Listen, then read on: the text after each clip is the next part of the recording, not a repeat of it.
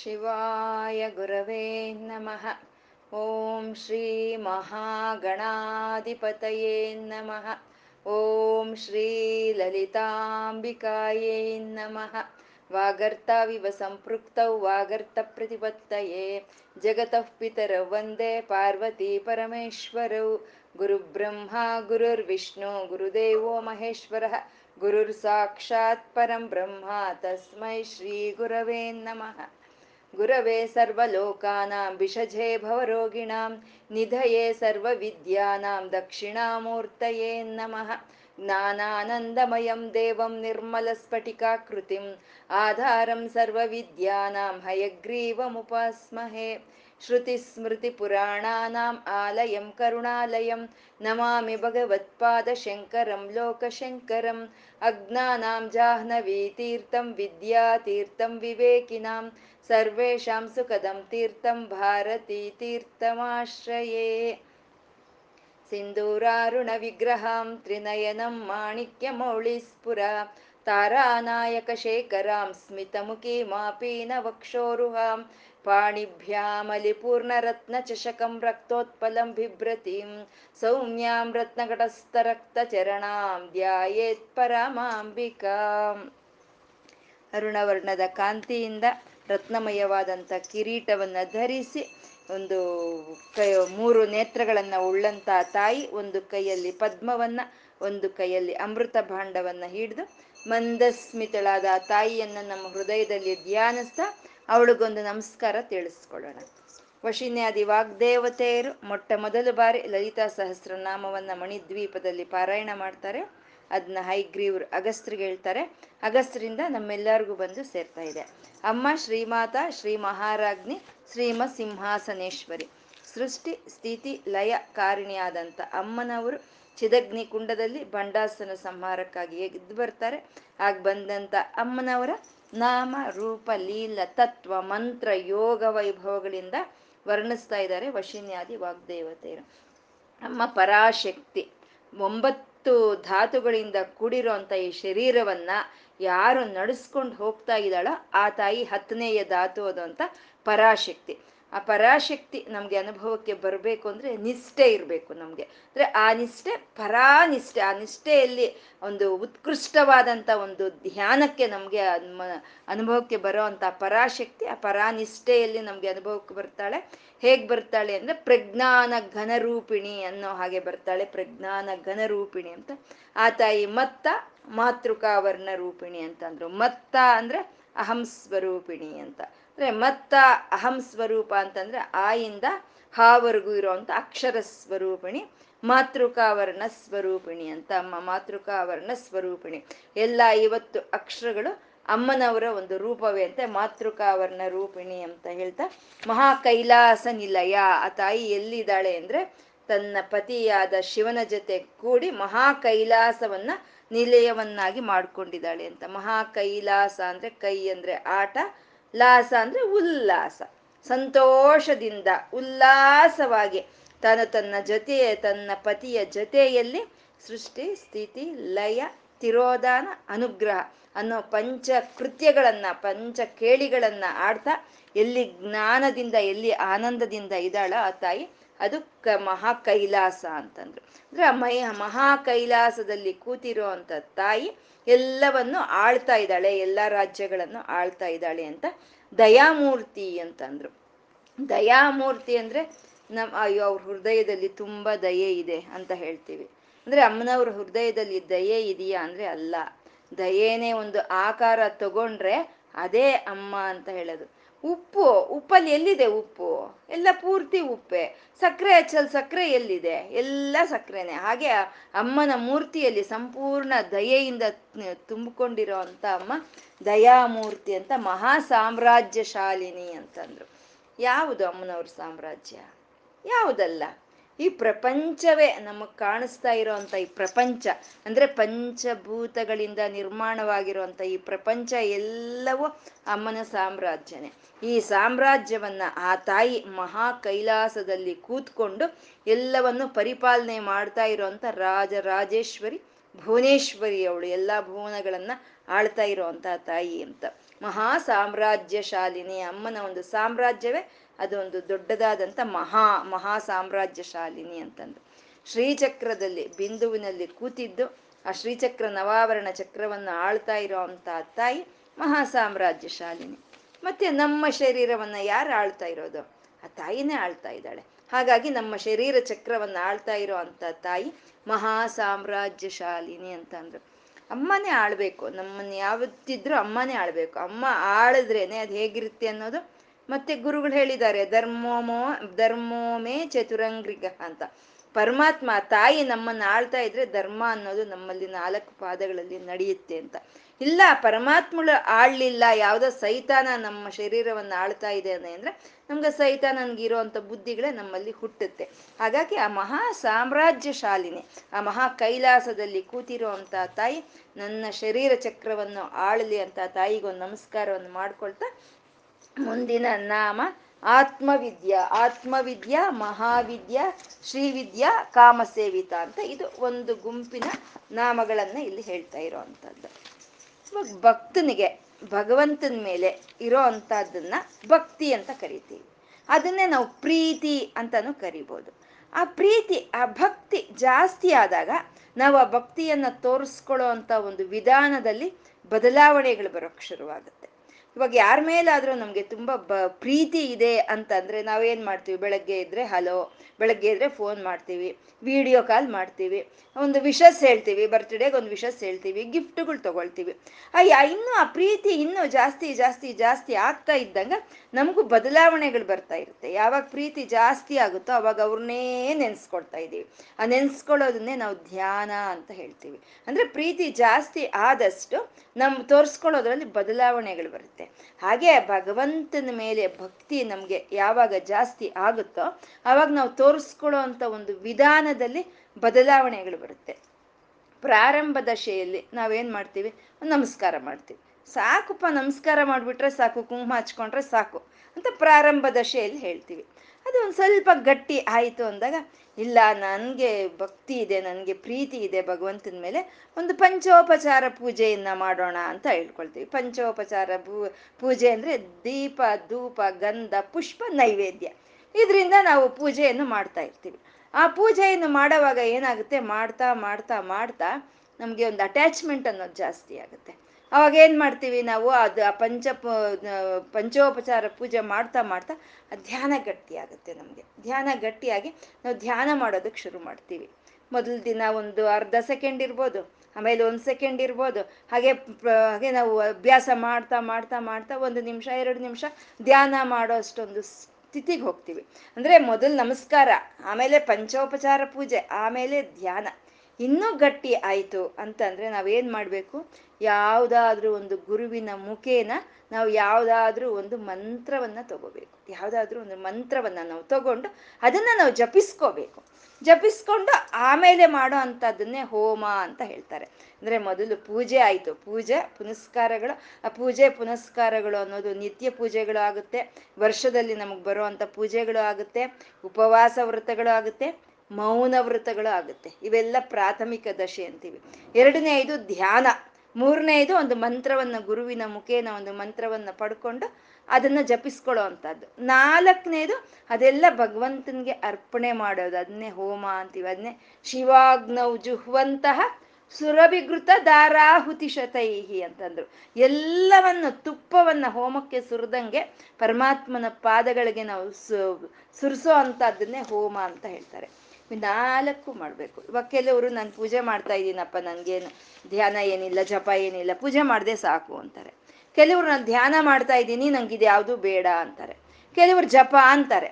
ಹಾಗಲ್ಲ, ಪೂಜೆನೂ ಮಾಡಬೇಕು, ಧ್ಯಾನನೂ ಮಾಡಬೇಕು, ಜಪನೂ ಮಾಡಬೇಕು, ಆದಾಗ ಹೋಮನೂ ಮಾಡಬೇಕು. ಅದೇ ಆ ಉಪಾಸನೆ ಅನ್ನೋದು ಪರಿಪೂರ್ಣವಾಗುತ್ತೆ ಅಂತ.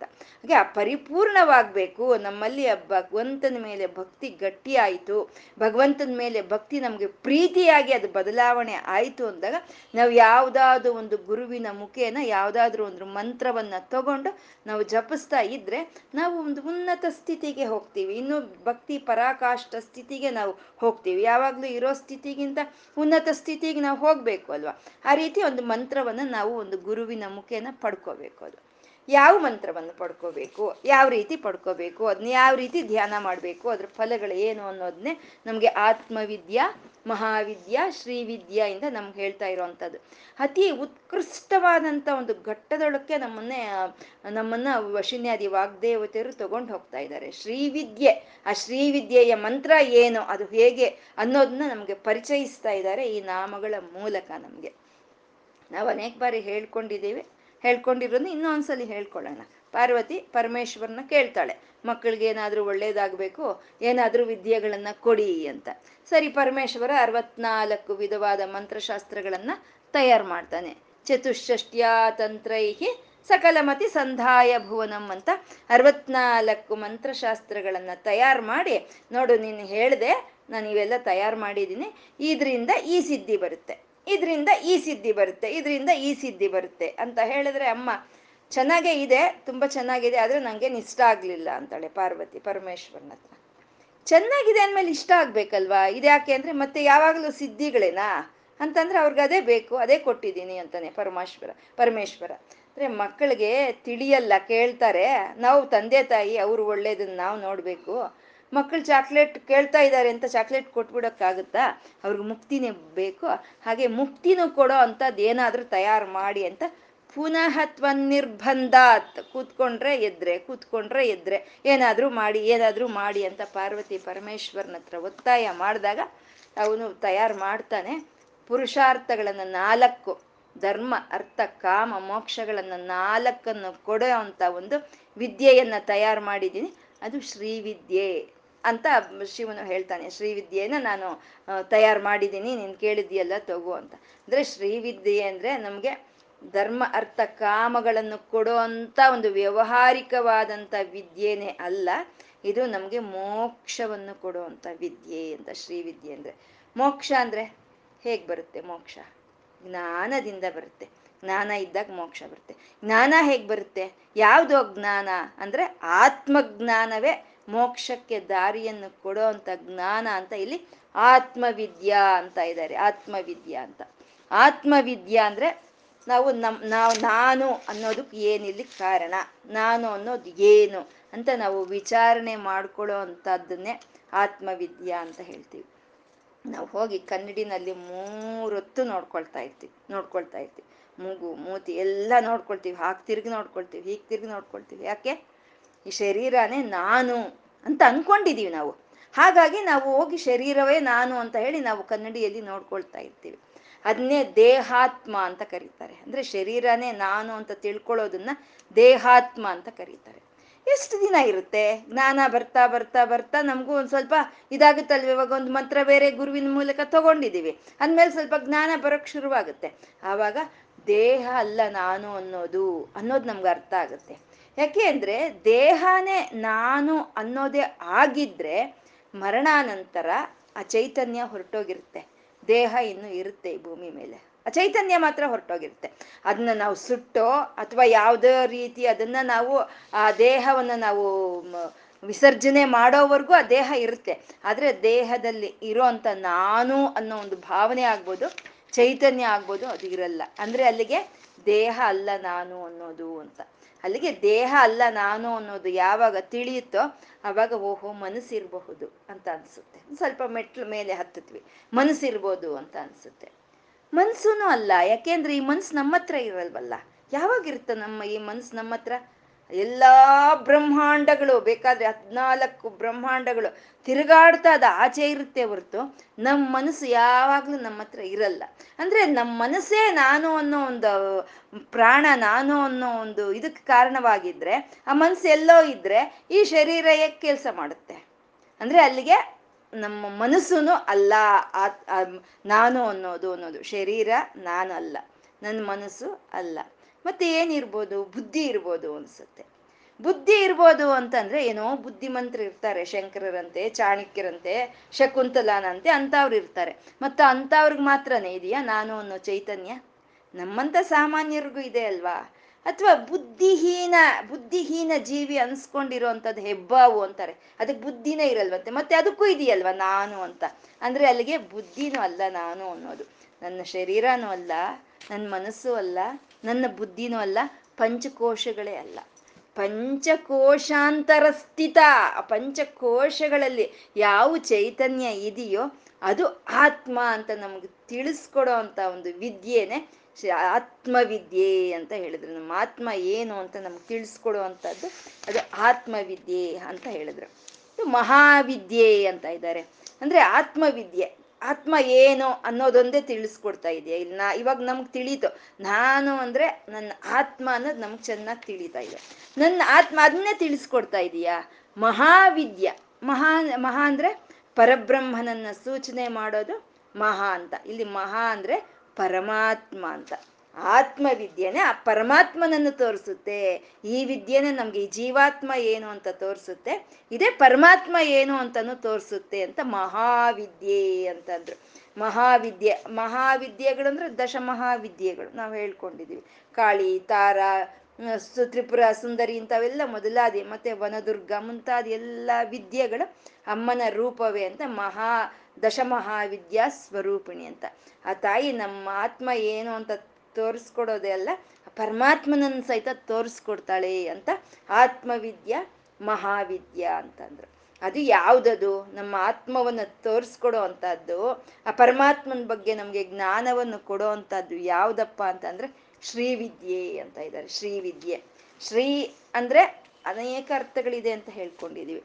ಶ್ರೀ ಅಂದರೆ ಚೈತನ್ಯ, ಶ್ರೀ ಅಂದರೆ ಐಶ್ವರ್ಯ, ಧರ್ಮ, ಜ್ಞಾನ, ವೈರಾಗ್ಯ, ಶೋಭ, ಮಂಗಳ, ಕ್ಷೇಮ, ಇದನ್ನೆಲ್ಲ ನಾವು ಒಂದು ಶ್ರೀಗೆ ಹೇಳೋ ಅಂಥದ್ದು. ಅಂದರೆ ಶ್ರೀ ಅಂದರೆ ಚೈತನ್ಯ. ಶ್ರೀಗೆ ಇದೆಲ್ಲ ಅರ್ಥಗಳು ಇದೆ ಅಂದರೆ ಆ ಚೈತನ್ಯಕ್ಕೆ ಈ ಗುಣಗಳೆಲ್ಲ ಇದೆ ಅಂತ. ಐಶ್ವರ್ಯ, ಧರ್ಮ, ಜ್ಞಾನ, ವೈರಾಗ್ಯ, ಕ್ಷೇಮ, ಮಂಗಳ ಎಲ್ಲವೂ ಆ ಶ್ರೀಗೆ ಇದೆ ಅಂತ ಅರ್ಥ. ಅದಕ್ಕೆ ನಾವು ಶ್ರೀಕಾರ ಸುತ್ತಿದ್ರಿ ಅಂತೀವಿ. ಏನಾದರೂ ಕೆಲಸ ಮಾಡೋವಾಗ ಶ್ರೀಕಾರ ಸುತ್ತಿದ್ರು ಅಂತೀವಿ. ನಾವು ಸಹಿತ ಏನಾದರೂ ಒಂದು ಶುರು ಮಾಡೋವಾಗ ಶ್ರೀ ಅಂತ ಬರೀತೀವಿ. ಅಂದರೆ ನಮಗೆ ತಿಳಿದಲೇನೆ, ನಮ್ಮ ಪ್ರಯತ್ನ ಇಲ್ದಲೇ ನಾವು ಶ್ರೀ ಉಪಾಸಕರು ಆಗಿದ್ದೀವಿ, ಶ್ರೀವಿದ್ಯಾ ಉಪಾಸಕರು ಆಗಿದ್ದೀವಿ ಅಂತ. ಶ್ರೀ ಅನ್ನೋದ್ರಲ್ಲಿ ಶ್ರೀ ಅಂತಂದರೆ ಶ ರಾ ಹಿ ಶ್ರೀ ಅಂತ ಹೇಳ್ತಾರೆ. ಯಾವ್ದು ಹೇಳಿದ್ರು ಅದರಲ್ಲಿ ಮೂರು ಅಕ್ಷರಗಳಿರುತ್ತೆ. ಇವಾಗ ಓಂ ಅಲ್ಲಿ ಆ ಓ ಮ ಹೇಗಿದೆಯೋ ಹಾಗೆ ಶ್ರೀನಲ್ಲಿ ಶ ರಾ ಹಿ ಇರುತ್ತೆ. ಶ ಅಂದರೆ ಆನಂದ, ರಾ ಅಂದರೆ ಜ್ಞಾನ, ಈಂ ಅಂತ ಅಂದರೆ ಅದು ಪರಬ್ರಹ್ಮನ ಶಕ್ತಿಯನ್ನು ಹೇಳುತ್ತೆ. ಅಂದರೆ ಶ್ರೀ ಅಂತ ಅಂದರೆ ಆನಂದ ಸ್ವರೂಪಿಣಿ ಅಂತ, ಜ್ಞಾನಾನಂದ ಸ್ವರೂಪಿಣಿ ಅಂತ. ಯಾರು ಜ್ಞಾನಾನಂದ ಸ್ವರೂಪಿಣಿ ಅಂದರೆ ಈಂ ಪರಬ್ರಹ್ಮನ ಜ್ಞಾನಾನಂದ ಸ್ವರೂಪಿಣಿ ಅಂದರೆ ಸಚ್ಚಿತ್ ಆನಂದದ ಸ್ವರೂಪಿಣಿ ಆ ಶ್ರೀವಿದ್ಯಾದಿ ದೇವತೆ ಲಲಿತೆ ಶ್ರೀವಿದ್ಯಾ. ಅವಳು ನಮಗೆ ಆತ್ಮಜ್ಞಾನವನ್ನು ಕೊಡ್ತಾಳೆ, ಪರಮಾತ್ಮನ ಜ್ಞಾನವನ್ನು ಕೊಡ್ತಾಳೆ. ಅವಳೇ ಸಚ್ಚಿದಾನಂದ ಸ್ವರೂಪಿಣಿ ಅಂತ ಶ್ರೀವಿದ್ಯಾ ಅಂತಂದ್ರು. ಮತ್ತೆ ಇಂಥ ಶ್ರೀವಿದ್ಯೆಯನ್ನ ಯಾರಪ್ಪ ಸೇವನೆ ಮಾಡಿಕೊಂಡ್ರು? ನಾವೇ ಶ್ರೀವಿದ್ಯಾ ಉಪಾಸಕರು ಮೊದಲ ಅಂದರೆ ಇಲ್ಲ, ನಮಗಿಂತ ಮೊದಲು ಮಾಡಿರೋರು ಇದ್ದಾರೆ ಅಂತ ಕಾಮಸೇವಿತ ಅಂತ ಇದ್ದಾರೆ. ಮುಂದಿನ ನಾಮ ಕಾಮಸೇವಿತ. ಕಾಮ ಅಂತಂದರೆ ಮನ್ಮಥನು. ಮನ್ಮಥನಿಂದ ಉಪಾಸಿಸಲ್ಪಟ್ಟಂಥ ಅಮ್ಮನವರು ಕಾಮಸೇವಿತ ಅಂತ. ಇದು ನಾವು ಹೇಳ್ಕೊಂಡು ಬರ್ತಾ ಇದ್ದೀವಿ ಮೊದಲಿಂದನೂ. 12 ಜನ ಪ್ರಧಾನವಾದಂಥ ಉಪಾಸಕರು ಅಮ್ಮನವ್ರಿಗೆ ಅಂತ. ಅದು ಮನು, ಸೂರ್ಯ, ಚಂದ್ರ, ಅಗ್ನಿ, ಇಂದ್ರ, ಮನ್ಮಥ ಅಂತ ಹೇಳ್ಕೊಳ್ತಾ ಇದ್ವಿ. ಮನ್ಮಥನ ಆರಾಧನೆ ಮಾಡ್ತಾನೆ ಅಮ್ಮನವ್ರನ್ನ ಅಂತ ಕಾಮಸೇವಿತ ಅಂತಂದ್ರು. ಇವಾಗ ನಾವು ಭೂಮಿ ಮೇಲೆ ಅಂದರೆ ನಾವೆಲ್ಲ ಯಾವ ರೀತಿಯಲ್ಲಿ ನಾವು ಶ್ರೀವಿದ್ಯೆ ಉಪಾಸನೆ ಮಾಡ್ತಾ ಇದ್ದೀವೋ ಅದನ್ನ ಕಾದಿವಿದ್ಯೆ ಅಂತ ಹೇಳ್ತೀವಿ. ಅಂದರೆ ಮನ್ಮಥನ ಉಪಾಸನೆ ಮಾಡಿದಂಥ ವಿದ್ಯೆಯನ್ನೇ ಕಾದಿವಿದ್ಯೆ ಅಂತ ಹೇಳೋದು. ಇದು 3 ವಿಧವಾಗಿರುತ್ತೆ. ಶ್ರೀವಿದ್ಯೆ ಅನ್ನೋದು 3 ವಿಧವಾಗಿರುತ್ತೆ. ಕಾದಿವಿದ್ಯೆ, ಹಾದಿವಿದ್ಯೆ, ಸಾದಿವಿದ್ಯೆ ಅಂತ. ಈ ಕಾ ಹಾ ಸಾಗಳೇ ಪಂಚದಶಿ ಮಂತ್ರದಲ್ಲಿ ಬರೋ ಅಂಥ ಪ್ರತಿಯೊಂದು ಕೂಟದಲ್ಲಿ ಬರೋ ಅಂಥ ಪ್ರಪ್ರಥಮವಾದಂಥ ಅಕ್ಷರಗಳು ಅಂತ. ಇದು ಕಾಮಸೇವಿತ. ನಾವೆಲ್ಲ ಅಮ್ಮನವ್ರನ್ನ ಉಪಾಸನೆ ಮಾಡ್ತಾ ಇರೋ ಅಂಥ ಒಂದು ಪದ್ಧತಿಯನ್ನ ಕಾದಿವಿದ್ಯೆ ಅಂತ ಹೇಳ್ತಾರೆ. ಯಾಕೆ ಅಂದರೆ ನಾವು ಸಮಯಾಚಾರ ತತ್ಪರರು. ಅಂದರೆ ಶಿವಶಕ್ತೈಕ್ಯವನ್ನು ನಾವು ಅನುಭವಿಸೋ ಅಂಥವ್ರು, ಶಿವಶಕ್ತಿ ಒಂದೇ ಅಂತ ತಿಳ್ಕೊಳ್ಳೋ ಅಂಥವ್ರು ನಾವು. ಮತ್ತೆ ಮನ್ಮಥನ್ ಮಾಡಿದ್ದೇನೋ ಶಿವಶಕ್ತೈಕ್ಯವನ್ನೇ ಅವನು ಬಯಸಿದ್ದು ಅಲ್ವಾ, ಶಿವಶಕ್ತಿ ಏಕವಾಗಬೇಕು ಅಂತಾನೆ ಅಲ್ವಾ ಅವನ ಒಂದು ಉಪಾಸನೆ ಅನ್ನೋದು. ಹಾಗಾಗಿ ಕಾಮಸೇವಿತ ಅಂದರೆ ಮನ್ಮಥನ ಆರಾಧಿಸಲ್ಪಟ್ಟಂತ ಆ ಪೂಜಾ ವಿಧಾನವನ್ನೇ ನಾವೆಲ್ಲ ಇವಾಗ ಆರಾಧಿಸ್ಕೊಂಡು ಬರ್ತಾ ಇದ್ದೀವಿ ಅಂತ. ಮತ್ತೆ ಕಾಮಸೇವಿತ ಅಂದರೆ ಕಾಮನು ಅಂದರೆ ಕಾಮೇಶ್ವರನು. ಯಾವಾಗ ಅವನಿಗೆ ಸೃಷ್ಟಿ ಮಾಡಬೇಕು ಅನ್ನೋ ಕಾಮ ಬಂತೋ ಆ ಈಶ್ವರನಿಷ್ಟು ಕಾಮೇಶ್ವರನಾಗ್ತಾನೆ. ಕಾಮೇಶ್ವರನಿಂದ ಬಂದಂಥ ವಿದ್ಯೆನೇ ಇದು, ಇದು ಶ್ರೀವಿದ್ಯೆ. ಇದು ಆತ್ಮಜ್ಞಾನವನ್ನು ಕೊಡ್ತಾ ಇದೆ, ಪರಮಾತ್ಮನ ಜ್ಞಾನವನ್ನು ಕೊಡ್ತಾ ಇದೆ. ಇದನ್ನ ಕೊಟ್ಟವ್ರು ಯಾರು ಅಂದರೆ ಗುರುವಾಗಿ ಶಿವನೇ ಕೊಡ್ತಾನೆ. ಅದಕ್ಕೆ ನಾವು ಶಿವಾಯ ಗುರುವೇ ನಮಃ ಅಂತ ಪ್ರಪ್ರಥಮದಲ್ಲಿ ಹೇಳ್ಕೊಳ್ಳೋ ಅಂಥದ್ದು. ಇದಕ್ಕೆ ಕೊಟ್ಟ ಮಂತ್ರವನ್ನು ಕೊಟ್ಟ ಯಾವ ಗುರುಗಳಾದರೂ ಸರಿ, ಒಂದು ಮಂತ್ರವನ್ನು ಕೊಡೋವಾಗ ಅವರು ಅದನ್ನು ಉಪಾಸನೆ ಮಾಡಿ ಮತ್ತೆ ಬೇರೆಯವ್ರಿಗೆ ಅದನ್ನು ಉಪದೇಶವಾಗಿ ಕೊಡ್ತಾರೆ. ಹಾಗಾಗಿ ಆ ಮಂತ್ರವನ್ನು ಹಾಗಾಗಿ ಅವರು ಕೊಡಲ್ಲ, ಮೊದಲು ಅವರು ಉಪಾಸನೆ ಮಾಡಿ ಅವರು ಆ ಸಿದ್ಧಿಯನ್ನು ಪಡ್ಕೊಂಡು ಮತ್ತೆ ಬೇರೆಯವ್ರಿಗೆ ಕೊಡ್ತಾರೆ. ಹಾಗೆ ಕಾವ ಅವನು ಶಿವನಾದರೂ ಸರಿ ಶ್ರೀವಿದ್ಯೆಯನ್ನು ಹೇಗೆ ಮಾಡ್ದ? ಚಿದಗ್ನಿಕುಂಡ ಸಂಭೂತ ದೇವ ಕಾರ್ಯ ಸಮುದ್ಯತ ಅಲ್ವಾ, ಚಿದಗ್ನಿಕುಂಡದಲ್ಲಿ ಯಾಗ ಮಾಡಿ ಅವನು ಅಮ್ಮನವ್ರನ್ನ ಅವನು ಉಪಾಸನೆ ಮಾಡ್ದ ಅಲ್ವಾ. ಶಿವನು ಮಹಾಯಾಗ ಕ್ರಮಾರಾಧ್ಯ ಅಂತ ಗುರುವಾಗಿ ಆ ಮಂತ್ರವನ್ನು ಶ್ರೀವಿದ್ಯಾದಿ ಮಂತ್ರವನ್ನು ಕೊಡೋವಾಗ ತಾನು ಅದನ್ನು ಉಪಾಸನೆ ಮಾಡಿಕೊಟ್ಟ ಅಂತ ಕಾಮಸೇವಿತ ಅಂತ. ಇವಾಗ ಯಾವುದಾದ್ರೂ ಒಂದು ಪ್ರಾಬ್ಲಮ್ಗೆ ಒಂದು ಸೊಲ್ಯೂಷನ್ ಕಂಡುಹಿಡಿಬೇಕು ಅಂದರೆ ಟೀಚರ್ ಮನೇಲಿ ಕೂತ್ಕೊಂಡು ಆ ಪ್ರಾಬ್ಲಮ್ಗೆ ಸೊಲ್ಯೂಷನ್ ಕಂಡು ಹಿಡಿದ್ರೆ ಬಂದದ್ನಲ್ಲೇ ಹಂಗಂಗೆ ಬೋರ್ಡ್ ಮೇಲೆ ಬರೆದು ಬಿಡಲ್ಲ, ಮನೆಯಲ್ಲಿ ಅದನ್ನ ಅಭ್ಯಾಸ ಮಾಡ್ಕೊಂಡು ಬಂದು ಅದನ್ನ ಕೊಡ್ತಾರೆ ಅಲ್ವಾ. ಇವಾಗ ಪೂಜಾ ಚಂದ್ರಮೌಳೀಶ್ವರನ ಪೂಜೆ ಹೀಗೆ ಮಾಡಬೇಕು ಅಂತ ಪ್ರತಿನಿತ್ಯ ಭಾರತೀಯ ತೀರ್ಥ ಸ್ವಾಮಿಗಳು ಅದನ್ನ ಆಚರಣೆ ಮಾಡ್ತಾ ನಮ್ಗದನ್ನ ತೋರಿಸ್ಕೊಡ್ತಾ ಇದ್ದಾರೆ. ಹಾಗೆ ತಾನು ಮಹಾಯಾಗ ಕ್ರಮವನ್ನು ಮಾಡ್ತಾ ತಾನು ಎಲ್ಲರಿಗೂ ಈ ಶ್ರೀವಿದ್ಯೆಯನ್ನು ಹಂಚಿದಂಥ ಅವನು ಕಾಮಸೇವಿತ ಅಂತ ಇದ್ದಾರೆ. ಶ್ರೀ ಷೋಡಶಾಕ್ಷರಿ ವಿದ್ಯಾ ಇನ್ನು ಮುಂದಿನ ನಾಮ ಶ್ರೀ ಷೋಡಶಾಕ್ಷರಿ ವಿದ್ಯಾ. ಷೋಡಶಾಕ್ಷರಿ ವಿದ್ಯಾ ಅಂತಂದ್ರೆ 16 ಅಕ್ಷರಗಳು ಇರೋ ಅಂಥ ಒಂದು ಮಂತ್ರವನ್ನು ಷೋಡಶಾಕ್ಷರಿ ಮಂತ್ರ ಅಂತ ಹೇಳ್ತಾರೆ. ಮತ್ತೆ ಷೋಡಶಾಕ್ಷರಿ ಮಂತ್ರ ಅಂತ ಹೇಳಿದ್ರೆ ಸಾಕಾಗಿತ್ತಲ್ವಾ, ಶ್ರೀ ಅಂತ ಯಾಕೆ ಸೇರಿಸಿದ್ರು? ಶ್ರೀ ಷೋಡಶಾಕ್ಷರಿ ಮಂತ್ರ ಅಂದರೆ ಯಾವುದಾದ್ರೂ ಸರಿ ಶ್ರೇಷ್ಠವಾಗಿ ಇರೋದನ್ನು ನಾವು ಹೇಳಬೇಕಾದ್ರೆ ಶ್ರೀ ಅಂತ ಸೇರಿಸ್ತೀವಿ. ಅಂದರೆ ಶ್ರೀಯನ್ನು ಸೇರಿಸಿದ್ರೆ ಸಿಂಹಾಸನವನ್ನು ಹಾಕಿ ಅದ್ರ ಮೇಲೆ ಕೂಡಿಸಿದ್ದೀವಿ ಅಂತ ಲೆಕ್ಕ. ಆ ಷೋಡಶಾಕ್ಷರಿ ಮಂತ್ರವೇ ರಾಣಿ ಮಂತ್ರ ಅಂತ ಹೇಳ್ತಾರೆ. ಏಕೆಂದರೆ ಎಲ್ಲ ಮಂತ್ರಗಳಲ್ಲೂ ರಾಣಿ ಮಂತ್ರ ಷೋಡಶಾಕ್ಷರಿ ಮಂತ್ರ. ಅದಕ್ಕೆ ಸಿಂಹಾಸನ ಶ್ರೀ ಅನ್ನೋ ಸಿಂಹಾಸನವನ್ನು ಹಾಕಿ ವಶಿನ್ಯಾದಿ ವಾಗ್ದೇವತೆಯರು ಅಲ್ಲಿ ಕೂಡಿಸಿದ್ದಾರೆ. ಅದು ಶ್ರೀ ಷೋಡಶಾಕ್ಷರಿ ವಿದ್ಯಾ ಅಂತ ಹೇಳ್ತಾ ಇದ್ದಾರೆ. ಈ ಷೋಡಶಾಕ್ಷರಿ ವಿದ್ಯಾ ಅಂದರೆ ಅದು ಶ್ರೀವಿದ್ಯಾದಿ ವಿದ್ಯೆ ಅಂತ ಹೇಳ್ಕೊಂಡ್ವಿ. ಶ್ರೀವಿದ್ಯೆಗಳಲ್ಲಿ ಬಾಲವಿದ್ಯಾ, ಪಂಚದಶಿ ವಿದ್ಯಾ, ಷೋಡಶಾಕ್ಷರಿ ವಿದ್ಯೆ. ವಿದ್ಯೆ ಅಂದರೆ ಇಲ್ಲಿ ಮಂತ್ರ ಅಂತ ಅರ್ಥ, ಅಥವಾ ನಾವು ಉಪಾಸನೆ ಮಾಡೋ ಅಂಥ ಪದ್ಧತಿ ಅಂತ ಅರ್ಥ. ಇಲ್ಲಿ ವಿದ್ಯೆ ಅಂತಂದರೆ ಬಾಲಮಂತ್ರ, ಬಾಲವಿದ್ಯೆ, ಪಂಚದಶಿ ವಿದ್ಯೆ ಅಂದರೆ ಪಂಚದಶಿ ಮಂತ್ರ, ಷೋಡಶಾಕ್ಷರಿ ಮಂತ್ರ ಅನ್ನೋದು ಈ ಮೂರು ಸೇರಿದ್ರೇ ಶ್ರೀವಿದ್ಯೆ ಅನ್ನೋದಾಗುವಂಥದ್ದು.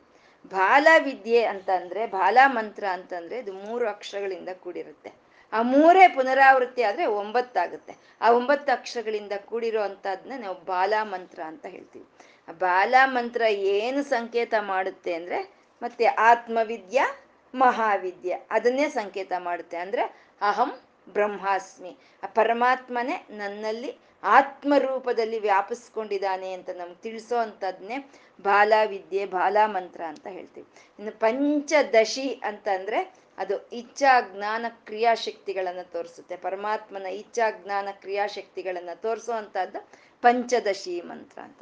ಶ್ರೀ ಷೋಡಶಾಕ್ಷರಿ ಅಂತಂದರೆ ಬಾಲಮಂತ್ರವಾಗ್ಬೋದು ಅಥವಾ ಪಂಚದಶಿ ಆಗ್ಬೋದು, ಎಲ್ಲದರಲ್ಲಿ ಇರುವಂಥ ಶ್ರೀ ಆ ಚೈತನ್ಯ ಸ್ವರೂಪಿಣಿ ಆ ತಾಯಿ ಅಂತ ಶ್ರೀ ಷೋಡಶಾಕ್ಷರಿ ಮಂತ್ರ ಅಂತ ಇದ್ದಾರೆ.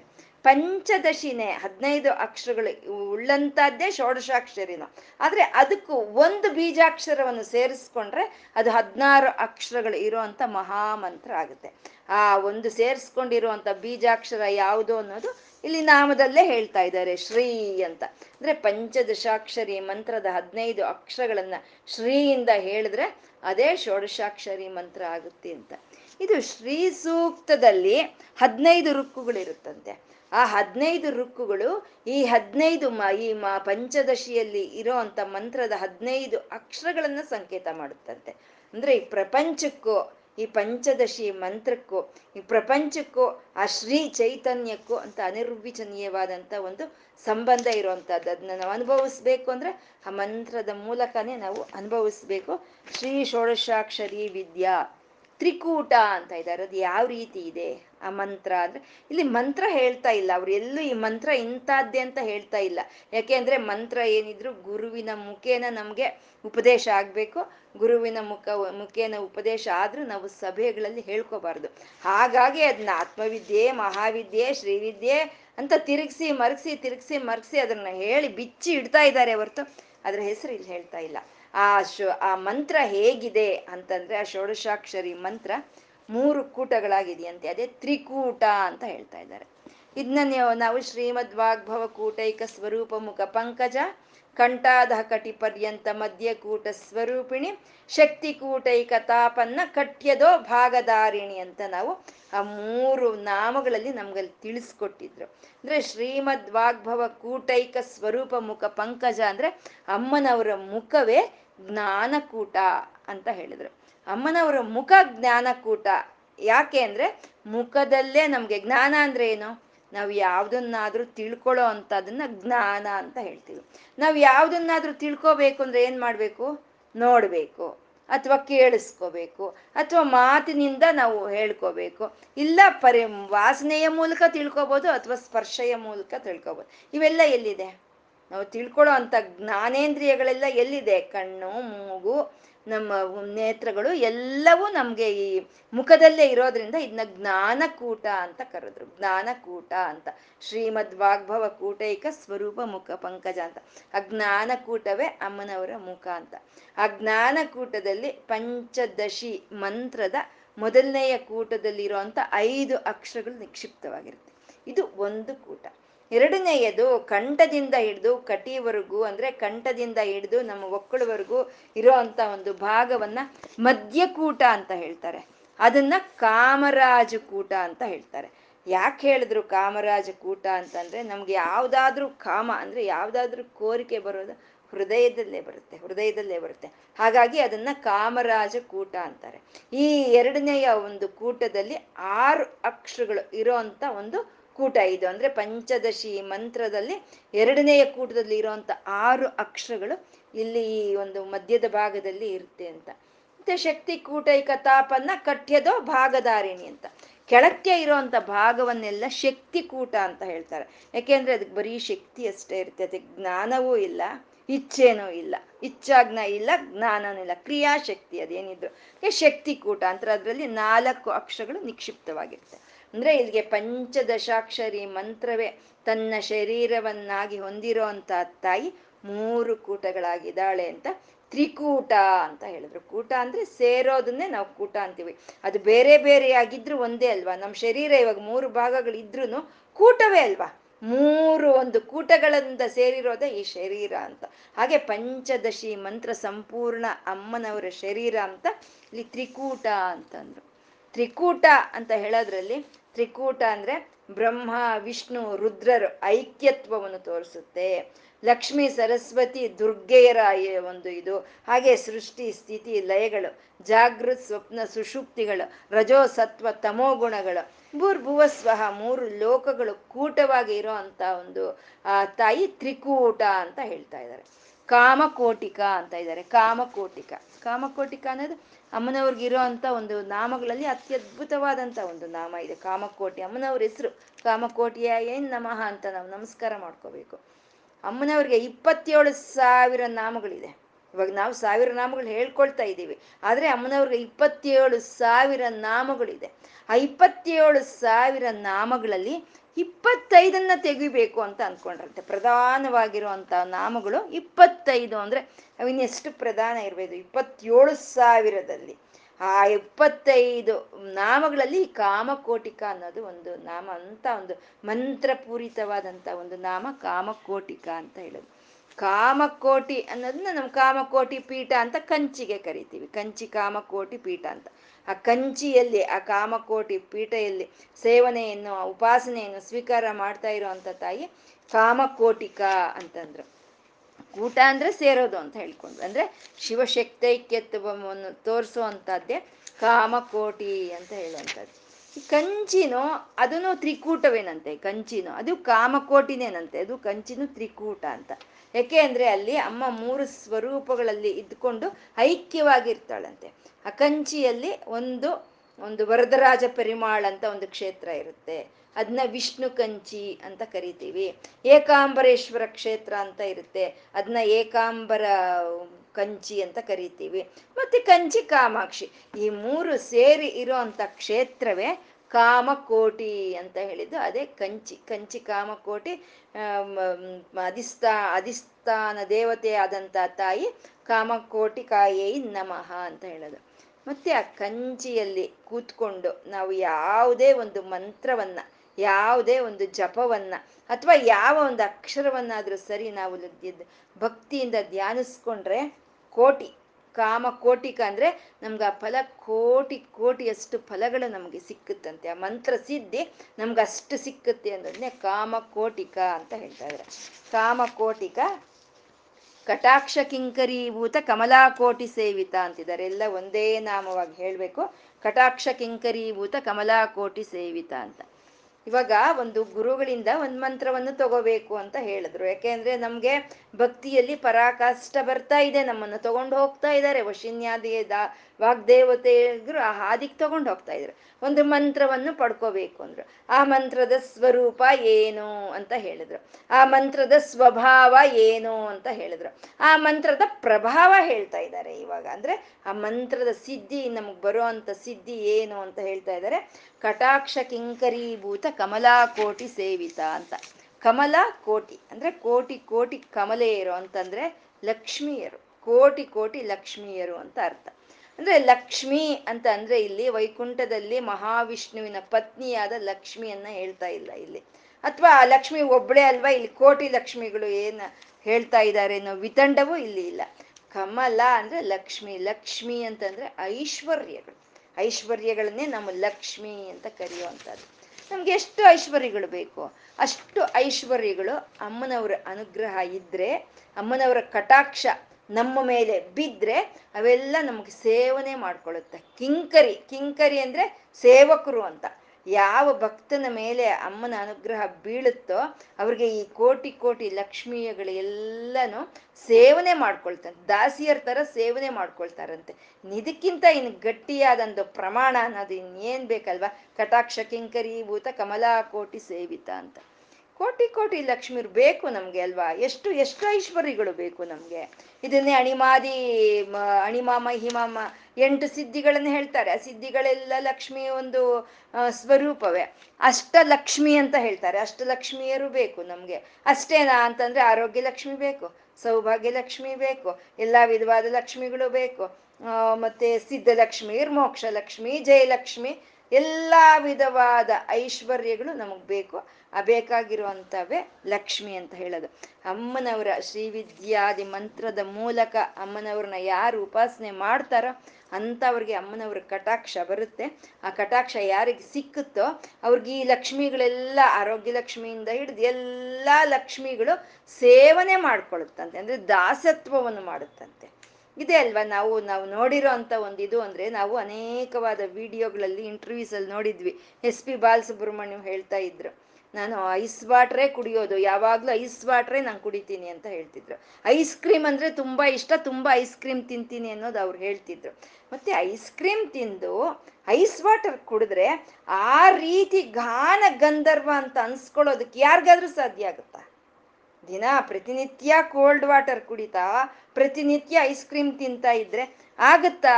ಆಗಲ್ಲ. ಮತ್ತೆ ಅವ್ರಿಗೆ ಯಾಕಾಯಿತು ಅಂದರೆ ಆ ತಾಯಿ ಅನುಗ್ರಹ ಇತ್ತು, ಆ ತಾಯಿಗೆ ಇಷ್ಟ ಇತ್ತು ಇವ್ರ ಹಾಡುಗಳನ್ನು, ಇವ್ರ ಗಾನಗಳನ್ನು ಕೇಳಬೇಕು ಅಂತ. ಆ ಅನುಗ್ರಹದಿಂದ ಆ ಆರೋಗ್ಯ ಲಕ್ಷ್ಮಿ ಅನ್ನೋದು ಅವ್ರ ಸೇವನೆ, ಕಿಂಕರಿ ಸೇವನೆ ಮಾಡ್ಕೊಳ್ತು ಅಂತ. ಅಮ್ಮನ ಕೆಲವು ಸರಿ ನಾವು ಹೇಳ್ತಾ ಇರ್ತೀವಿ ಅವ್ರು ಮುಟ್ಟಿದ್ದೆಲ್ಲ ಬಂಗಾರ ಅಂತ ಹೇಳ್ತಾ ಇರ್ತೀವಿ. ಹೇಗೆ ಆಯ್ತು ಅಂದ್ರೆ ಅಮ್ಮನ ಅನುಗ್ರಹ ಯಾರಿಗಿರುತ್ತೋ ಅವ್ರಿಗೆ ಈ ಲಕ್ಷ್ಮಿಗಳೆಲ್ಲ, ಈ ಕೋಟಿ ಕೋಟಿ ಲಕ್ಷ್ಮಿಗಳೆಲ್ಲ ಸೇವನೆ ಮಾಡ್ಕೊಳ್ಳುತ್ತೆ ಅಂತ. ಕಟಾಕ್ಷ ಕಿಂಕರೀಭೂತ ಕಮಲಾ ಕೋಟಿ ಸೇವಿತ ಅಂತಂದ್ರು. ಈ ಕಮಲಾ ಅಂತಂದ್ರೆ ಪದ್ಮ ಅನ್ನೋದು.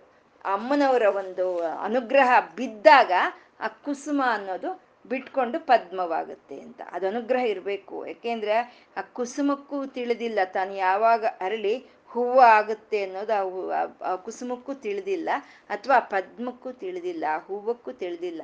ಅಮ್ಮನವ್ರಿಗೆ ತಿಳಿಯುತ್ತೆ. ಅಮ್ಮನವ್ರ ಅನುಗ್ರಹ ಇದ್ದಾಗ ಮಾತ್ರನೇ ಆ ಒಂದು ಕುಸುಮ ಅನ್ನೋದು ಅರಳಿ ಪದ್ಮವಾಗುತ್ತೆ. ಹಾಗೆ ನಮ್ಮ ಜ್ಞಾನ ಅನ್ನೋದು ಅರಳೋದಕ್ಕೆ ಅಮ್ಮನವ್ರ ಕಟಾಕ್ಷ ಇದ್ರೆ ಮಾತ್ರನೇ ಸಾಧ್ಯ ಆಗೋದು. ಹಾಗೆ ಆ ಪದ್ಮ ಅರಳುತ್ತೆ. ಅಮ್ಮನವರ ಒಂದು ಕೃಪಾ ಕಟಾಕ್ಷ ಯಾರ ಮೇಲೆ ಇದ್ರೆ ಅವ್ರ ಪದ್ಮ ಅರಳುತ್ತೆ. ಅರಳೋದು ಯಾವ ರೀತಿ ಅರಳುತ್ತೆ ಅಂದ್ರೆ 8 ದಳಗಳಿಂದಾನು ಅರಳುತ್ತೆ, 16 ದಳಗಳಿಂದಾನು ಅರಳುತ್ತೆ, ಸಾವಿರಾರು ದಳಗಳಿಂದಾನು ಆ ಪದ್ಮ ಅರಳುತ್ತೆ. ಸಹಸ್ರದಳ ಪದ್ಮಸ್ಥ ಅಂತ ನಾವು ಹೇಳ್ಕೊಳ್ತೀವಲ್ವ.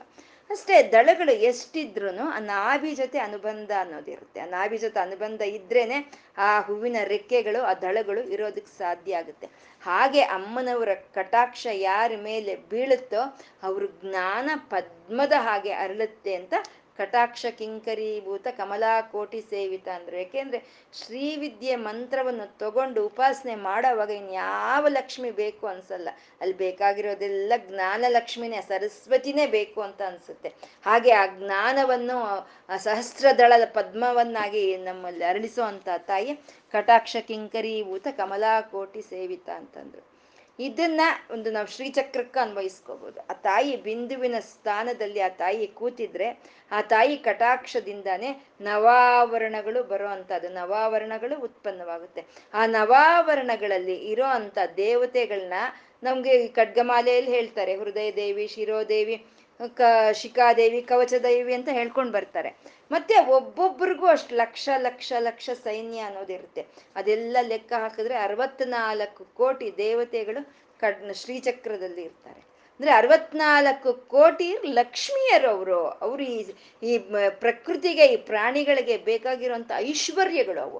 ಅವೆಲ್ಲ ಅಮ್ಮನ ಕಟಾಕ್ಷ ಇದ್ರೆ ಸೇವನೆ ಮಾಡ್ಕೊಳ್ಳುತ್ತೆ ಅಂತ. ಕಟಾಕ್ಷ ಕಿಂಕರೀಭೂತ ಕಮಲಾ ಕೋಟಿ ಸೇವಿತ ಅಂತ. ಅಮ್ಮನ ಒಂದು ಕಟಾಕ್ಷ ಇದ್ದಾಗ ನಮ್ಗೆ ಬರುವಂಥ ಫಲವನ್ನ ಇಲ್ಲಿ ತೋರಿಸ್ತಾ ಇದ್ದಾರೆ. ಕಟಾಕ್ಷ ಕಿಂಕರೀಭೂತ ಕಮಲಾ ಕೋಟಿ ಸೇವಿತ ಅಂತ. ಇನ್ನು ಮುಂದೆ ಇಲ್ಲಿವರೆಗೂ ಆ ವಿದ್ಯಾ ಸ್ವರೂಪ ಏನು ಅಂತ ಹೇಳಿದ್ರು, ತ್ರಿಕೂಟವಾಗಿದೆ ಅಂತ.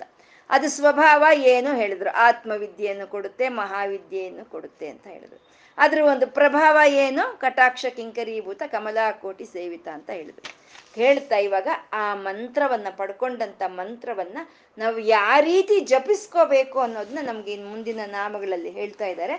ಶಿರಸ್ಥಿತ ಚಂದ್ರನಿಭ, ಬಾಲಾಸ್ತೇಂದ್ರ ಧನುಪ್ರಭ, ಹೃದಯಸ್ಥ ರವಿಪ್ರಖ್ಯ ಅನ್ನೋದು 6 ನಾಮಗಳು, ಒಂದು 3 ಸ್ಥಾನಗಳಿಗೆ ಹೇಳ್ತಾ ಇರೋವಂಥದ್ದು.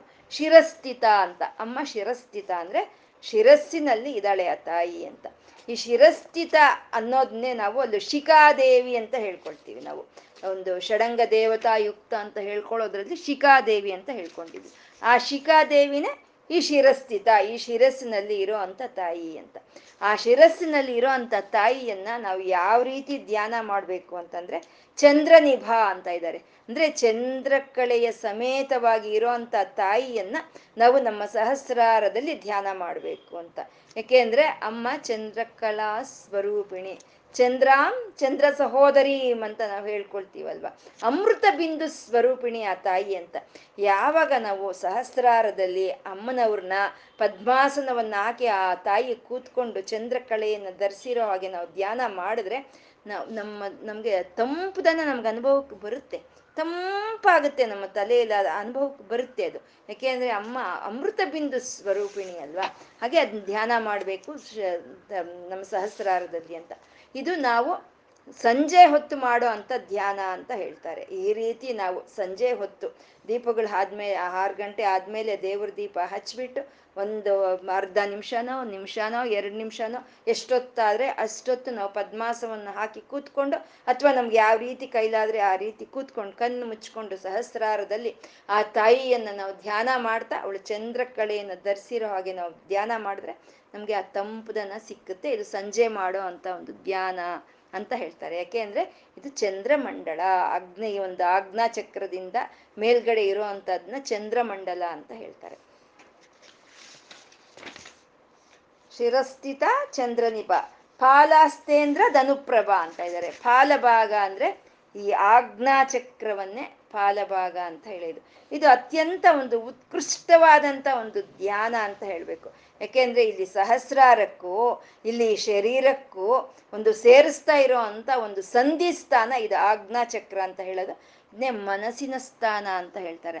ಅದಕ್ಕೆ ಆಜ್ಞಾಚಕ್ರದ ಸ್ಥಾನ ಅಂದರೆ, ಆಜ್ಞಾಚಕ್ರದ ಧ್ಯಾನ ಅಂದರೆ ಅತಿ ಉತ್ಕೃಷ್ಟವಾಗಿರೋದು ಅಂತ, ಅತಿ ಮಹತ್ವ ಇರೋದು. ಯಾಕೆ ಹೇಳ್ತಾರೆ ಅಂದರೆ ಮನಸ್ಸಿನಿಂದ ಧ್ಯಾನ ಮಾಡಬೇಕು. ಧ್ಯಾನ ಯಾವಾಗಲೂ ಮನಸ್ಸಿನಲ್ಲೇ ಮಾಡೋ ಅಂಥದ್ದು ಅಂತ ಆಜ್ಞಾಚಕ್ರದ ಧ್ಯಾನಕ್ಕೆ ಅಷ್ಟು ಪ್ರಾಧಾನ್ಯತೆ ಇರುವಂಥದ್ದು. ಈ ಆಜ್ಞಾಚಕ್ರದಲ್ಲಿ ಈ ಅಂದರೆ 2 ಕಣ್ಣು ಉಬ್ಬುಗಳ ಮಧ್ಯದಲ್ಲಿ ಅಮ್ಮನವ್ರನ್ನ ಇಂದ್ರಧನುಪ್ರಭ ಅನ್ನೋ ಹಾಗೆ ನಾವು ಧ್ಯಾನ ಮಾಡಬೇಕಂದ್ರೆ, ಅಂದರೆ ಇಂದ್ರಧನಸ್ಸು ನಾವು ಧ್ಯಾನಿಸ್ಬೇಕಂತೆ ನಾವು ಆಜ್ಞಾಚಕ್ರದಲ್ಲಿ. ಯಾಕೆ ಇಂದ್ರಧನಸ್ಸನ್ನು ಧ್ಯಾನ ಮಾಡಬೇಕು ಅಂತ ಹೇಳಿದ್ರು ಅಂದರೆ ಇದು ಅಗ್ನಿಸ್ಥಾನ ಅಂತ ಹೇಳ್ತಾರೆ. ಇದು ಅಗ್ನಿಸ್ಥಾನ. ನಾವು ಅಗ್ನಚಕ್ರದಲ್ಲಿ ನಾವು ಧ್ಯಾನ ಮಾಡ್ತಾ ಇದ್ರೆ ಇಲ್ಲಿ ಬಿಸಿ ತಾಕುತ್ತೆ ನಮಗೆ. ನಾವು ಸಹಸ್ರಾರದಲ್ಲಿ ನಾವು ಧ್ಯಾನ ಮಾಡಿದಾಗ ನಮಗೆ ತಂಪುದನ ತಾಕುತ್ತೆ. ಈ ಆಜ್ಞಾಚಕ್ರದಲ್ಲಿ ನಾವು ಧ್ಯಾನ ಮಾಡಿದಾಗ ನಮಗೆ ಬಿಸಿ ಆಗುತ್ತೆ, ನಮ್ಮ ಮೈ ಬಿಸಿ ಆಗುತ್ತೆ. ಯಾಕೆಂದರೆ ಇದು ಶಿವನ ಸ್ಥಾನ, ಇದು ಜ್ಯೋತಿರ್ಲಿಂಗದ ಸ್ಥಾನ ಅಂತ ಹೇಳ್ತಾರೆ. ಅದನ್ನೇ ವಾರುಣಿ ಹಸಿ ವಾರಣಾಸಿ ಅಂತ ಹೇಳ್ತಾರೆ. ಈ ವಾರುಣಿ ಮದ ವಿಹ್ವಲ ಅಮ್ಮ, ಈ ಧ್ಯಾನದ ಮೂಲಕನೇ ಅಮ್ಮ ಅಲ್ಲಿ ವಾರುಣಿ ಮದ ವಿಹ್ವಲ ಅಂತ ಹೇಳಿರೋ ಅಂಥದ್ದು. ಹಾಗೆ ಈ ಆಜ್ಞಾಚಕ್ರದಲ್ಲಿ ನಾವು ಇಂದ್ರಧನಸ್ಸಿನ ಹಾಗೆ ನಾವು ಧ್ಯಾನಿಸ್ಬೇಕು ಅಂತ ಹೇಳ್ತಾ ಇರುವಂಥ ಇದು ಪ್ರಾತಃ ಕಾಲದ ಒಂದು ಧ್ಯಾನ ಅಂತ ಹೇಳ್ತಾರೆ. ಅಂದರೆ ನಾವು ಬೆಳಗ್ಗೆ ಎದ್ದ ತಕ್ಷಣ ಮಾಡೋ ಅಂಥ ಒಂದು ಧ್ಯಾನ ಇದು. ಇಂದ್ರಧನಸ್ಸಿನ ಹಾಗೆ ನಾವು ಧ್ಯಾನಿಸ್ಬೇಕು ಅಂತ ಯಾಕೆ ಹೇಳಿದ್ರು? ಇಂದ್ರಧನಸ್ಸಿನ ಹಾಗೆ ಧ್ಯಾನಿಸ್ಬೇಕು ಅಂದರೆ ಇದನ್ನ ಅಗ್ನಿಮಂಡಳ ಅಂತ ಹೇಳ್ತಾರೆ. ಅಗ್ನಿಮಂಡಳ ಅಂದರೆ ಅಗ್ನಿಗೆ 7 ಬಣ್ಣಗಳಿರುತ್ತೆ. ಅಗ್ನಿದು ಒಂದು ಬಣ್ಣ ಅಲ್ಲ, 7 ಬಣ್ಣಗಳು ಸೇರಿದ್ರೇನೆ ಅಗ್ನಿ ಆಗೋದು. ನೋಡಿ, ನಾವು ಪರೀಕ್ಷೆ ಮಾಡಿದ್ರೆ ನಮಗೆ ಅಗ್ನಿ ಒಂದೊಂದ್ಸಲಿ ನೀಲಿ ಬಣ್ಣದಲ್ಲಿ ಕಾಣಿಸುತ್ತೆ, ಒಂದು ಸಲ ಕೆಂಪಾಗಿ ಕಾಣಿಸುತ್ತೆ, ಒಂದು ಸಲ ಹಸಿರಾಗಿ ಕಾಣಿಸುತ್ತೆ, ಒಂದು ಸಲ ಕಪ್ಪಾಗಿ ಕಾಣಿಸುತ್ತೆ. ಈ ಎಲ್ಲ ಬಣ್ಣಗಳು ಸೇರಿ ಇರೋದೇ ಅಗ್ನಿ. ಹಾಗಾಗಿ ಅದಕ್ಕೆ ಇಂದ್ರಧನುಪ್ರಭ ಅಂತಂದ್ರು. ನಾವು ಆಜ್ಞಾಚಕ್ರದಲ್ಲಿ ಮಾಡೋ ಅಂಥ ಒಂದು ಧ್ಯಾನ ಅದು ಪ್ರಾತಃ ಕಾಲದಲ್ಲಿ ಮಾಡೋ ಅಂಥದ್ದು ಅಂತ. ಹೃದಯಸ್ಥ ರವಿಪ್ರಖ್ಯಾ ಅಂತ ಇದ್ದಾರೆ. ಹೃದಯಸ್ಥ ಹೃದಯಸ್ಥಾನದ ಧ್ಯಾನ ಅನ್ನೋದು, ಹೃದಯ ಧ್ಯಾನ ಅನ್ನೋದು ಅತ್ಯಂತ ಉತ್ಕೃಷ್ಟ ಇದು. ಯಾಕೆಂದರೆ ಆತ್ಮದ ಒಂದು ಅನುಭವ ನಾವು ಪಡ್ಕೊಳ್ಳೋದು ನಾವು ಹೃದಯದಲ್ಲೇ ಪಡ್ಕೊಳ್ಳೋ ಅಂಥದ್ದು. ಹಾಗಾಗಿ ನಾವು ಹೃದಯದಲ್ಲಿ ಮಾಡೋ ಅಂಥ ಒಂದು ಧ್ಯಾನ ಅತ್ಯಂತ ಒಂದು ಮಹತ್ವ ಹೊಂದಿರೋ ಅಂಥದ್ದು ಅಂತ ಹೃದಯಸ್ಥ ಅಂದರು. ಅದು ಹೇಗೆ ಮಾಡಬೇಕು ಆ ಧ್ಯಾನ ಅಂದರೆ ರವಿಪ್ರಖ್ಯಾ ಅಂತ ಇದ್ದಾರೆ. ರವಿಪ್ರಖ್ಯಾ ಅಂತಂದರೆ ಸೂರ್ಯನ ಹಾಗೆ ಪ್ರಕಾಶಿಸ್ತಾ ಇರೋ ಹಾಗೆ ಅಮ್ಮನವ್ರನ್ನ ನಾವು ಊಹೆ ಮಾಡಿಕೊಂಡು ನಮ್ಮ ಹೃದಯದಲ್ಲಿ ಧ್ಯಾನ ಮಾಡಬೇಕಂತೆ. ಯಾಕೆಂದರೆ ಅಮ್ಮ ಉದ್ಯದ್ಭಾನು ಸಹಸ್ರಾಭ ಅಲ್ವಾ, ಸಹಸ್ರಾರು ಸೂರ್ಯರು ಉದಯಿಸ್ತಾ ಇದ್ದಾರೆ ಏನೋ ಅನ್ನೋಷ್ಟು ಪ್ರಕಾಶ ಅಮ್ಮನಲ್ಲಿರುತ್ತೆ. ಹಾಗೆ ಆ ಸೂರ್ಯನ ಪ್ರಕಾಶದ ಹಾಗೆ ತೇಜೋಮಯವಾಗಿರುವಂಥ ಅಮ್ಮನವ್ರನ್ನ ನಾವು ಹೃದಯ ಸ್ಥಾನದಲ್ಲಿ ಧ್ಯಾನಿಸ್ಬೇಕು ಅಂತ ರವಿಪ್ರಖ್ಯಾ ಅಂತಂದ್ರು. ರವಿಪ್ರಖ್ಯಾ ತ್ರಿಕೋಣಾಂತರ ದೀಪಿಕಾ ಅಂತಂದ್ರು. ಇವಾಗ ಇಲ್ಲಿ ಹೇಳಿದ್ದು, ಮೇಲ್ಗಡೆ ಹೇಳಿದ್ದು ಚಂದ್ರಮಂಡಳ ಆಯಿತು, ಅಗ್ನಾಚಕ್ರ ಹೇಳಿದ್ದು ಅಗ್ನಿಮಂಡಳ ಆಯಿತು, ಹೃದಯ ಸ್ಥಾನ ಹೇಳಿದ್ದು ಸೂರ್ಯಮಂಡಳ ಆಯಿತು. ಈ ಅಗ್ನಿ, ಸೂರ್ಯ, ಚಂದ್ರ ಈ 3 ಬಿಂದುಗಳು ಅಂತ ನಾವು ತಿಳ್ಕೊಂಡ್ರೆ, ಆ 3 ಬಿಂದುಗಳನ್ನು ಸೇರಿಸಿದ್ರೆ ಅಲ್ಲಿ ತ್ರಿಕೋಣ ಬರುತ್ತೆ. ಅದು ತ್ರಿಕೋಣಾಂತರ ದೀಪಿಕಾ ಅಂತ ಹೇಳ್ತಾ ಇರೋವಂಥದ್ದು. ತ್ರಿಕೋಣಾಂತರ ದೀಪಿಕಾ ಅಂದರೆ ಸೂರ್ಯ, ಚಂದ್ರ, ಅಗ್ನಿಮಂಡಳಗೂ ಎಲ್ಲಿಂದ ತೇಜಸ್ಸು ಬರ್ತಾ ಇದೆಯೋ ಅದೇ ತ್ರಿಕೋಣ ಆ ತ್ರಿಕೋಣದಲ್ಲಿ ಆ ತಾಯಿ ಇದ್ದಾಳೆ ಅಂತ ತ್ರಿಕೋಣಾಂತರ ದೀಪಿಕಾ ಅಂದ್ರು. ಅಂದ್ರೆ ಆ ದೀಪದ ಹಾಗೆ ನಾವು ಧ್ಯಾನ ಮಾಡ್ಬೇಕಂತೆ.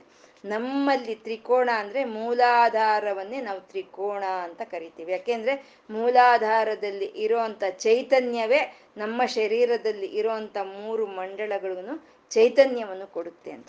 ಆ ಮೂಲಾಧಾರದಲ್ಲಿ ಅಮ್ಮನವ್ರನ್ನ ದೀಪದ ಹಾಗೆ ತ್ರಿಕೋಣಾಂತರ ದೀಪಿಕಾ ದೀಪದ ಹಾಗೆ ಧ್ಯಾನ ಮಾಡಬೇಕು ಅಂತ. ಅಂದರೆ ಮೂರು ಸ್ಥಾನಗಳು, ಮೂರು ಒಂದು ಇದು ಮೂರು ಸಮಯಗಳು, ಮೂರು ಸ್ಥಾನಗಳು ಸಹಸ್ರಾರ ಆಜ್ಞಾ ಹೃದಯ.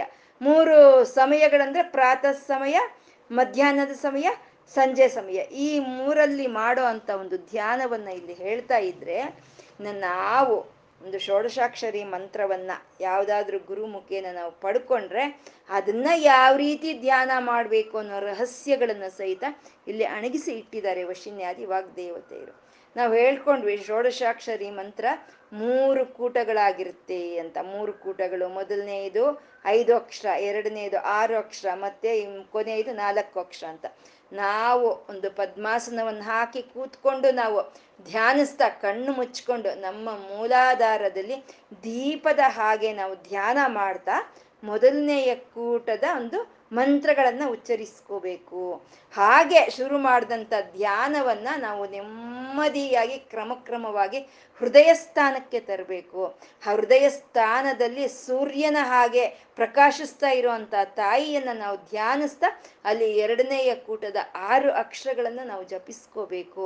ಅಲ್ಲಿಂದ ಆಜ್ಞಾಚಕ್ರಕ್ಕೆ ಬಂದಂಥ ಒಂದು ಧ್ಯಾನವನ್ನು ಆಜ್ಞಾಚಕ್ರದಲ್ಲಿ ಒಂದು ಇಂದ್ರಧನಸ್ಸಿನ ಹಾಗೆ ಅಮ್ಮನವ್ರನ್ನ ನಾವು ಧ್ಯಾನ ಮಾಡ್ತಾ ಆ ಕೊನೆಯ ಕೂಟದಲ್ಲಿ ಹೇಳೋ ಅಂತ 4 ಅಕ್ಷರಗಳನ್ನ ಜಪಿಸ್ಕೋಬೇಕು ಅಂತ. ಯಾವ ರೀತಿ ಆ ಷೋಡಶಾಕ್ಷರಿ ಮಂತ್ರವನ್ನ ನಾವು ಜಪಿಸ್ಕೋಬೇಕು ಅನ್ನೋ ರಹಸ್ಯಗಳನ್ನ ಇಲ್ಲಿ ನಮ್ಗೆ ಈ ಶರಿಸ್ಥಿತಿಯಿಂದ ತ್ರಿಕೋಣಾಂತರ ದೀಪಿಕಾ ವರೆಗೂ ವಶಿನ್ಯಾದಿ ವಾಗ್ದೇವತೆಯರು ನಮ್ಗೆ ತೋರಿಸ್ಕೊಡ್ತಾ ಇದ್ದಾರೆ.